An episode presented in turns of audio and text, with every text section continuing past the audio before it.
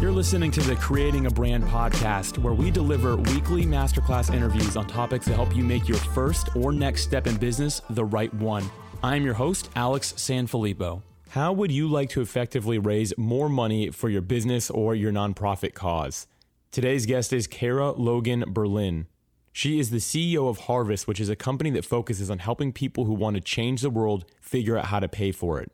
Kara and her team work with people and organizations from small startups all the way up to billion dollar fundraising projects. Kara is an expert at getting people to invest and donate money to causes that matter. She has been featured for her work on the official TED website and their YouTube channel. Today, Kara is going to share with us three ways to become an effective fundraiser. This conversation is really insightful and going to help you a lot on your journey to funding whatever it is that you are creating. So let's not wait any longer. Here is my conversation with Kara Logan Berlin.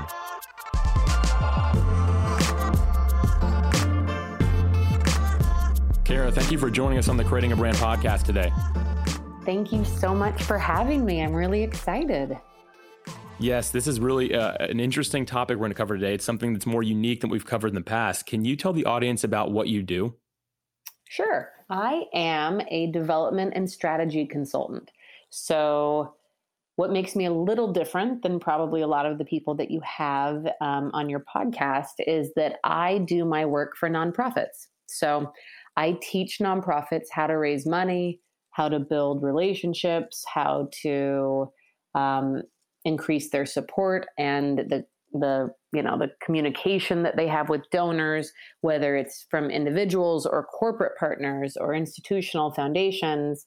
Um, i work with everybody from small nonprofits that have budgets of a couple hundred thousand dollars to um, i co-lead strategy uh, on a project for um, a 1.6 billion dollar fundraising goal and um, and I work with people in every sort of nonprofit, which is really every sort of industry. Because as I always say, the only difference between a nonprofit and a for profit is the tax code. They still run the same way. You still have clients, you still have to build relationships, and you still have to pay your bills. So it's all revenue.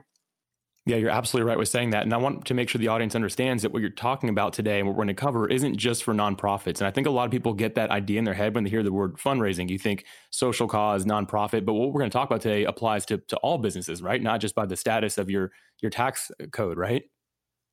Absolutely. I mean, if you want people, I mean, it doesn't even have to apply to people who are entrepreneurs or starting a business. If you want people to do the thing you want them to do, there are lots of ways that you can get there. And part of it is by how you tell your story, part of it is how you put yourself out in the world. A lot of it is the relationship building you do before you make an ask. And then, you know, the biggest and hardest and most important piece is how you ask for what you want and you demonstrate that need. And that goes that goes to everything that we do, no matter what type of business we're in or what type of relationships we have with the people we work with that skill set is transferable for everybody. It definitely is. I found that to be true. I do find that most people get this topic wrong, which I hope that we'll jump into in a moment here. Um, and I want to talk about three ways to be an effective fundraiser. And now, you know, for the audience's clarity here, I actually heard you share this in a TED talk, and I found it oh. so fascinating and so interesting that I was like, man, we we've got to to have you on the show here. Actually, you know, you laugh a little bit because you've a lot of people have reached out to you since you've done a TED talk, right? A lot of people have reached out from the TED Talk. It's also, you know, just funny for me from like a human standpoint. That TED Talk uh, almost gave me an aneurysm. I was so nervous. I had never done anything. And I teach a lot. I teach to large groups. I teach, you know, through some universities or foundations, you know, to as many as 150, 200 people at a time. And that doesn't make me nervous at all because I know my stuff and it's, you know, it's my content and I believe all of it. And you use a deck and you have slides but doing a TED talk, you know, I had to write the whole thing and then I had to memorize it because the teleprompter like really didn't work. And I thought it was going to kill me. So when it was when it was over, I was mainly just happy it went okay. Um, and then it actually got bumped up to the TED website, and lots and lots of people have seen it and reached out, which is wonderful. But it was really just icing on the cake that I didn't die in the process. So, um, you know, it's funny. As someone who watched that TED talk, you looked completely confident. It was actually, you know, and I've, I've watched a lot of TED talks. I'm not just saying this because you're on the show. It was one of the best I've ever seen. I'll definitely link to it in the show notes. Everyone can see it as well. It, it didn't show, which is, there's something to be said there about public speaking and the way it makes us feel versus the way we actually look to people. But that's a whole other topic. But it's you did true. a great I mean, job. It's a good, thank you. It's a good lesson, really, for fundraisers. The fake it till you make it. Like, just keep going, and it's going to be fine. And I, of course, when I watched it, I was I could see the two places where I had lost my my train of thought. And the first one was I just walked out and started and was so nervous. And then I saw my husband, and I thought, "Ooh, there, there's Rich." And then I was like, wait a minute, what am I saying? And then at the end, I had like two lines left. And uh, I got through one part that I'd flubbed a few times when I practiced. And I was so relieved that it went well that I was like, ooh, yay, I did it. And then I was like, wait a minute, what am I saying? So it was, but I'm, I'm glad it didn't, it didn't show. Um, which again is a lot of fundraising, right? That you go and you, you you move forward with confidence. In fundraising we call it you walk towards the barking dog. So you do the thing that scares you. You have the conversation. You ask the question that makes you a little nervous um, and you do it fearlessly and and the dog doesn't bite you. Um, when you show that weakness you end up in a little bit of trouble. But a lot of times when i when i work with clients and they say well i don't know you know i don't know if it's the right time to ask about that. Like they have a lot going on. I don't know if it's the right time in the world. The markets aren't doing well. All of that. I say, listen, our job is to ask the questions and to build the relationships to be able to ask those questions. And then we have to let them answer it.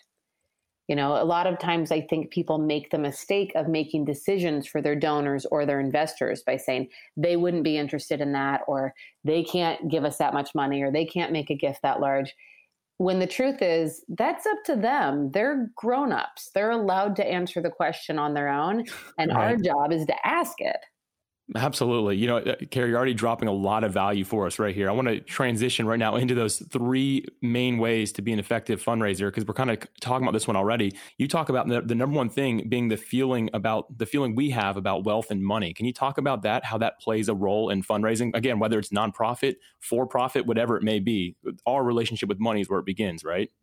It is. I mean, being a fundraiser you know, or being somebody who's raising money for something is such a weird job.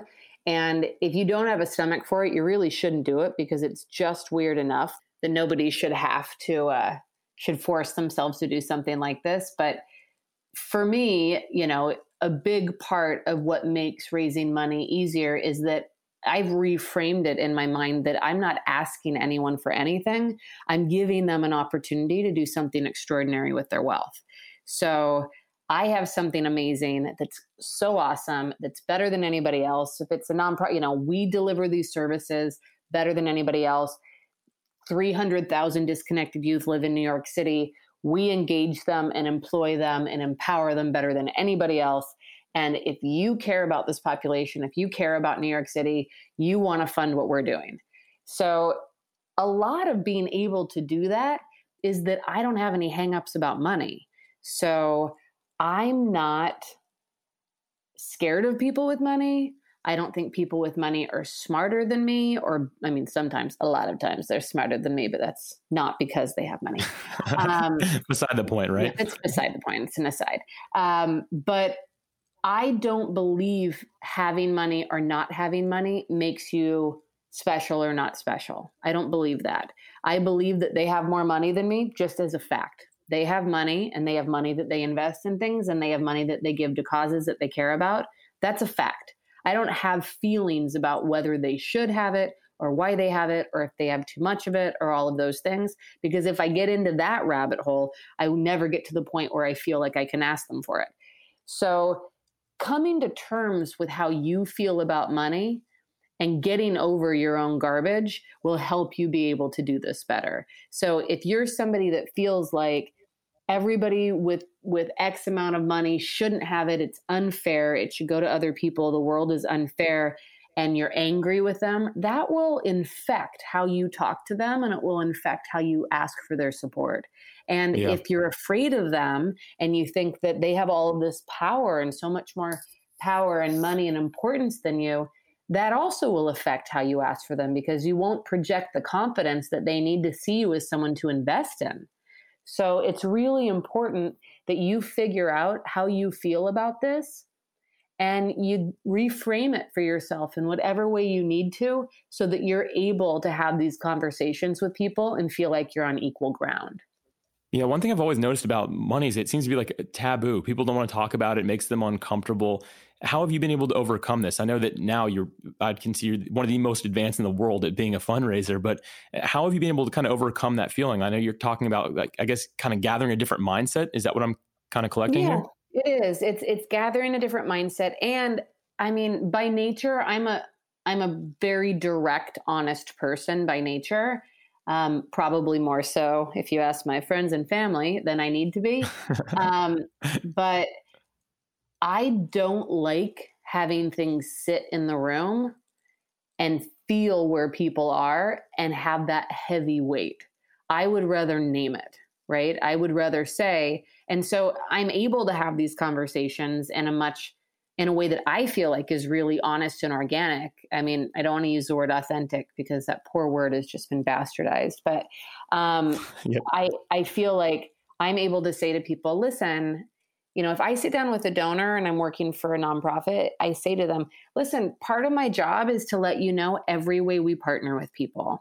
And I'm always going to tell you about every event we have. I'm always going to tell you about every campaign we're running. I'm always going to share with you all of the ways that different people partner. And you get to pick the ways you want to do that. But my job is to make sure you know about them and that you're you know you're educated on the things you can do and whatever you don't want to do you're not going to hurt my feelings. Like it's either for you or it's not for you and if it's not for you that's totally fine. Like just tell me that and then i won't keep sharing that same idea with you. Instead of going and meeting with them and visiting with them and not you know, ever making the ask and they're, you know, we're 30 minutes in on the relationship building part where we've really gotten to know each other and we visit and we chat with each other and we enjoy each other. And then it's now time for the meeting to close and I'm putting my coat on. And as I walk out the door, I say, by the way, would you consider a $10,000 gift? You know, right. like it's, I'm not going to slip it in. It's not a secret ask. So it's really important I think that you figure out how you can talk about this best. But in my mind, it, donors or investors, if they've taken the meeting with you, they know why you're coming. You're not friends. They've taken the meeting with you because they know you're there to pitch them on something or to ask them for their support.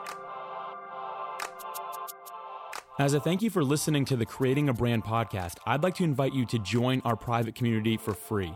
If you text the word community to 1904 299 8992, I'll respond with a free invitation link. Once you join, I'll connect you with other community members and resources to help accelerate your success. Join today by texting the word community to 1904 299 8992. I'm looking forward to talking to you within the Creating a Brand community. And now, let's get back to today's episode.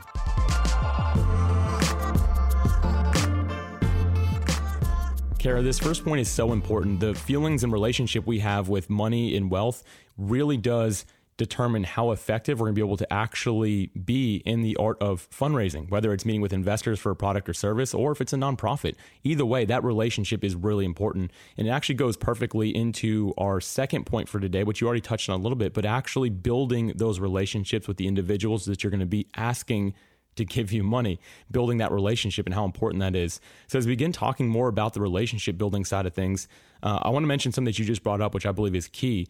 When you walk into a room, set the expectation. It shouldn't be weird for people just because you're entering a meeting. Everyone should already know that there is going to be an ask of some sort. So, there shouldn't be like an awkwardness about it. Would you agree with that? And maybe it's always there, but what are your thoughts on this? I mean, that's clear in who you are and who they are, right? So, that's already out there and they're waiting for the ask. Whatever the ask is going to be, they're waiting for it. They know it's coming. So I would rather chat with them and visit with them and then say to them, you know, usually at the top of the meeting, I say, if it's a donor I've met before and I know well, I say, listen, I just want to update you on where we are with things. And I want to share a few ideas we have. And then I just want to get your thoughts and see what you think and what makes sense for you so that they know this is the agenda, this is why I'm here. Now, if it's a brand new meeting and I've never met with them, there's a lot of relationship building and fact finding that needs to happen in the conversation initially. So I wouldn't just launch into an ask out of the gate because I don't know them. Part of what makes you good at asking for money is that you've taken the time to listen to whoever you're talking to and to do your research and to figure out what they care about and what's important to them and you're able to actually you know craft your ask around what you know they like.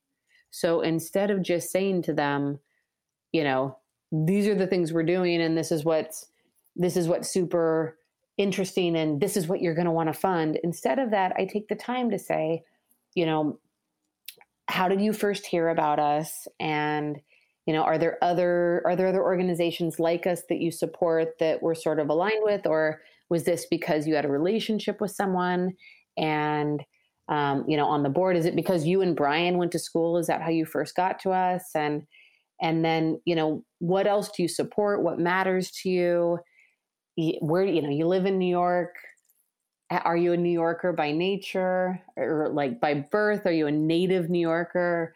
Um, where do you go to college? Where you meet your partner? Are those your kids? They're so cute. You know having a real regular human person conversation with someone as it turns out helps build a real human relationship with someone. Um, right. but you know but th- those things also tell you a lot about what they care about. And if they say to you you know i've always been someone that really believed in taking a chance on the underdog and or i've always loved mm. big ideas but I've never done, you know, I'm not a big idea person. I have this regular day by day job, but in my spare time, I've always wanted to invest in these things. Or I've always cared a lot about healthcare. Or my child was really sick when they were younger. And because of that, we're, you know, we're very active at this hospital. Or education was so important to me because my mother was a teacher. You know, these real great conversations you have with people help you think about what is it I do that really will appeal to them. So instead of saying, let me tell you every single thing we do, I can say, you know, that's interesting. That's a lot of how we think about this specific program. Like, you know, that's how we see, or that's what we want for our students, or that's how we think about this. All of those things, you can customize it for the person you're speaking to. And by doing that, you increase the likelihood of them supporting you, you know, twice by twice as much because it doesn't feel like you're trying to be a used car dealer and try to sell them something they don't really want or need. This is really a key part that I think a lot of us want to skip. You know, we get really nervous. So we walk in there and because of our uncomfortability, I guess, with, with money, you know, that mindset that we might have.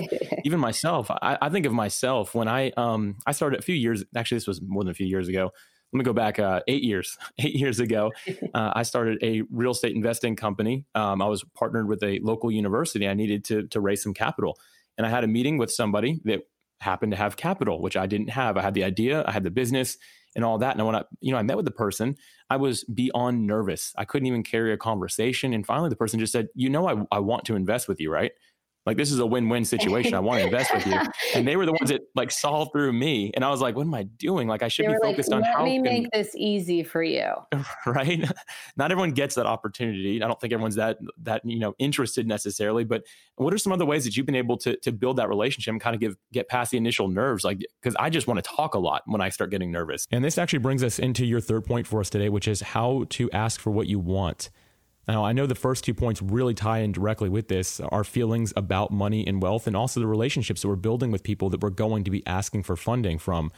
And now there, I know there's some proper techniques and some strategies for getting what we want when it comes to funding our businesses and our nonprofits. Can you talk to us about some effective ways to do this?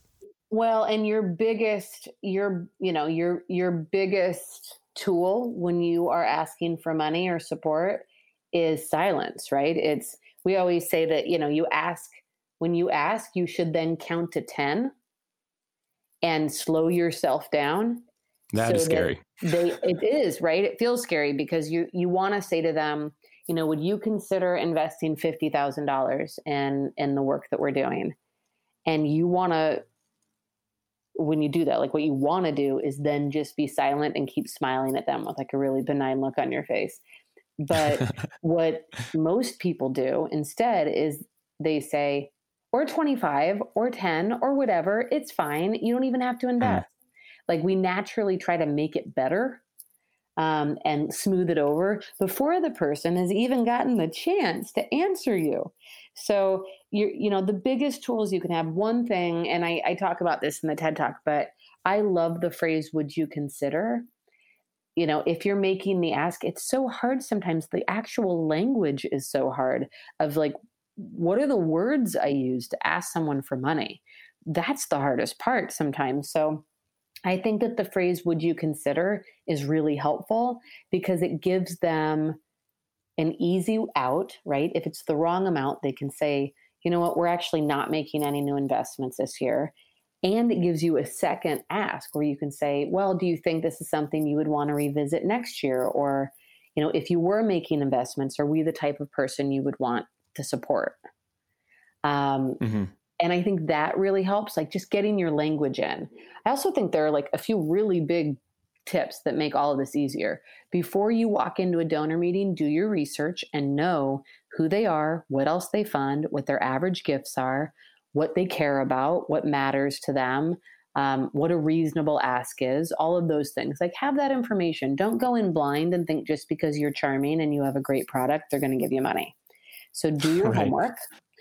And then um, you know, when you make the ask, like get to know them a little bit and ask questions and float ideas for things to try to gather more information that is actually applicable to what you're going to be asking them for support for so that you can have that conversation. And so you're ready. And when you make the ask, say, you know, would you consider with everything we've talked about and everything we've shared, you know, would you consider investing at X and say a dollar amount? Because you need to be able to see how they react to that. If a donor or an investor, if you say to them, Would you consider giving me $25,000? And they say, Sure.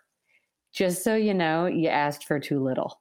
If anyone says right. yes to you right away, you underasked. And that is probably because you didn't do your homework. Um, and if they say to you, listen, that's way out of the range of what we're thinking, you can say, well, what are you thinking? And, and you can say, if you, because you'll feel awkward in that situation, right? And you can say, listen, I wasn't sure what the right amount was, and we threw that out, but um, we really just want to partner with you in any way you're comfortable. So, what amount would make sense to you? Like, you don't have to say, I'm sorry, I'm so sorry, never mind. You can say, This is a conversation. And I say that to a lot of donors. I say, Listen, this is supposed to be a conversation. You know, I'm, I'm having that conversation right now with a lot of donors around plan giving and making you know making gifts for after you've died like how do you want to give your money away? And i say to them this is a conversation about what you're what you want to do. I know that you care about your legacy and i know you care about what we do. Um, so how do you want this to look when you think about how this would work? How do you think about it? And let them fill in a lot of the blanks uh, which which will make it easier and a lot more manageable especially in your brain, because even for fundraisers that have done this a million years, they still get nervous. I still get nervous. Right. I feel my blood pressure go up when I start to make the ask. I feel my heart rate go up. I can tell my skin is getting warmer, all of those things. And I have to slow myself down and remember it's just a conversation. So you want to practice. And I would say to anyone who's asking anyone for money, find a friend or, that you trust that will give you decent feedback and practice the ask with them. Let them play the role of the investor or the donor where they say, that's not right, or I don't like that, or how could you possibly ask me that in this market? Like, go to the worst case scenario um, and walk through how that will sound and how that will work so that you can get past some of your jitters. So those three ways become an effective fundraiser. Number one are understand your feelings about wealth and money. Number two, learn the importance of building relationships. And number three, how to ask for what you want. I think these are such good points. I wish you were in my life about eight years ago. Um, going back to you know just finishing my story with that that donor. It turns out that person had a lot of money. I didn't know that. I didn't realize I had that much money. And also, they love to invest in real estate. I asked for way too little. I got an immediate yes. I got what was not a bad deal, but it wasn't as good of a deal as I could have because no, I was so nervous. Bad, but you're Didn't, like, no. right? I'm like, hold on a minute. He probably would have tripled that if I would have just asked for it. But you know, it comes back to really knowing that. And in the, the day, kind of what I took away from your TED talk and my conversations with you through this call and uh, other calls that we've had is that really you have to believe without a doubt in what you're doing or what you're creating. And when you do that and you keep that the the focal point of what you're going after, you remember the importance and the impact it's going to have on the world. It makes a big difference when you walk into any scenario where you're asking for money or investors or anything like that. Wouldn't you say that that's the case? Yeah, I think absolutely. I think absolutely. And I think you get better. The more you do it, you get better. The more confidence you get. You need a couple wins, and there will be losses in there. You have to remember that fundraising is a rejection game. The majority of the people you try to get a meeting with say no. The majority of the meetings you get, you don't get the amount of money you want. Sometimes you get a no from an investor or a donor for years and years. But if they will take the meeting with you, you are still in the game. And you have to keep reminding yourself that this is a long game. Like getting money from somebody, it should take more than one conversation. They're giving you money and they don't know you from Adam. Like it should take longer. So be patient and be fair about the process, both to yourself and to the donor. Remember, nobody has to give you their money. You're not entitled to it. So don't walk in there like you should fund me or you should support me. And don't walk out cranky with what you get. Remember, it's a marathon, it's not a sprint. And keep doing the work. And if they continue to meet with you, they want to fund you. They just need you to evolve to a place where they feel comfortable doing it. Oh, I love that, Kara. This is a great way to end this episode. I want to say thank you so much for being a guest on the Creating Brand podcast today and just sharing your wisdom about fundraising. This was really helpful for me. And I know many of the audience members as well. So thank you again for being a guest. Thank you so much. Anytime. I loved it. And uh, you're doing such good work and you're really helping people. And I, I really admire that. Thank you so much. Appreciate it. You got it.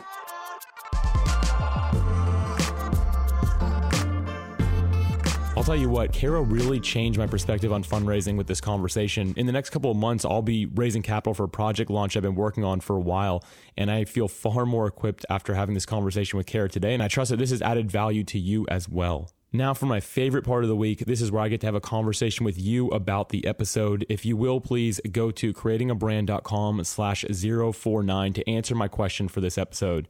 Which of the three points mentioned in this episode is your strongest suit, and how has it helped you excel in business? I'm looking forward to hearing how you answer this question so I can learn more about you. Kara, thank you again for being a guest and helping us all become effective fundraisers. You truly are making the world a better place. To learn more about Kara and to attend one of her fundraising development webinars and also get a link to her TED Talk, please visit creatingabrand.com slash 049. Thank you as always for listening. I'm looking forward to bringing you another masterclass episode next week.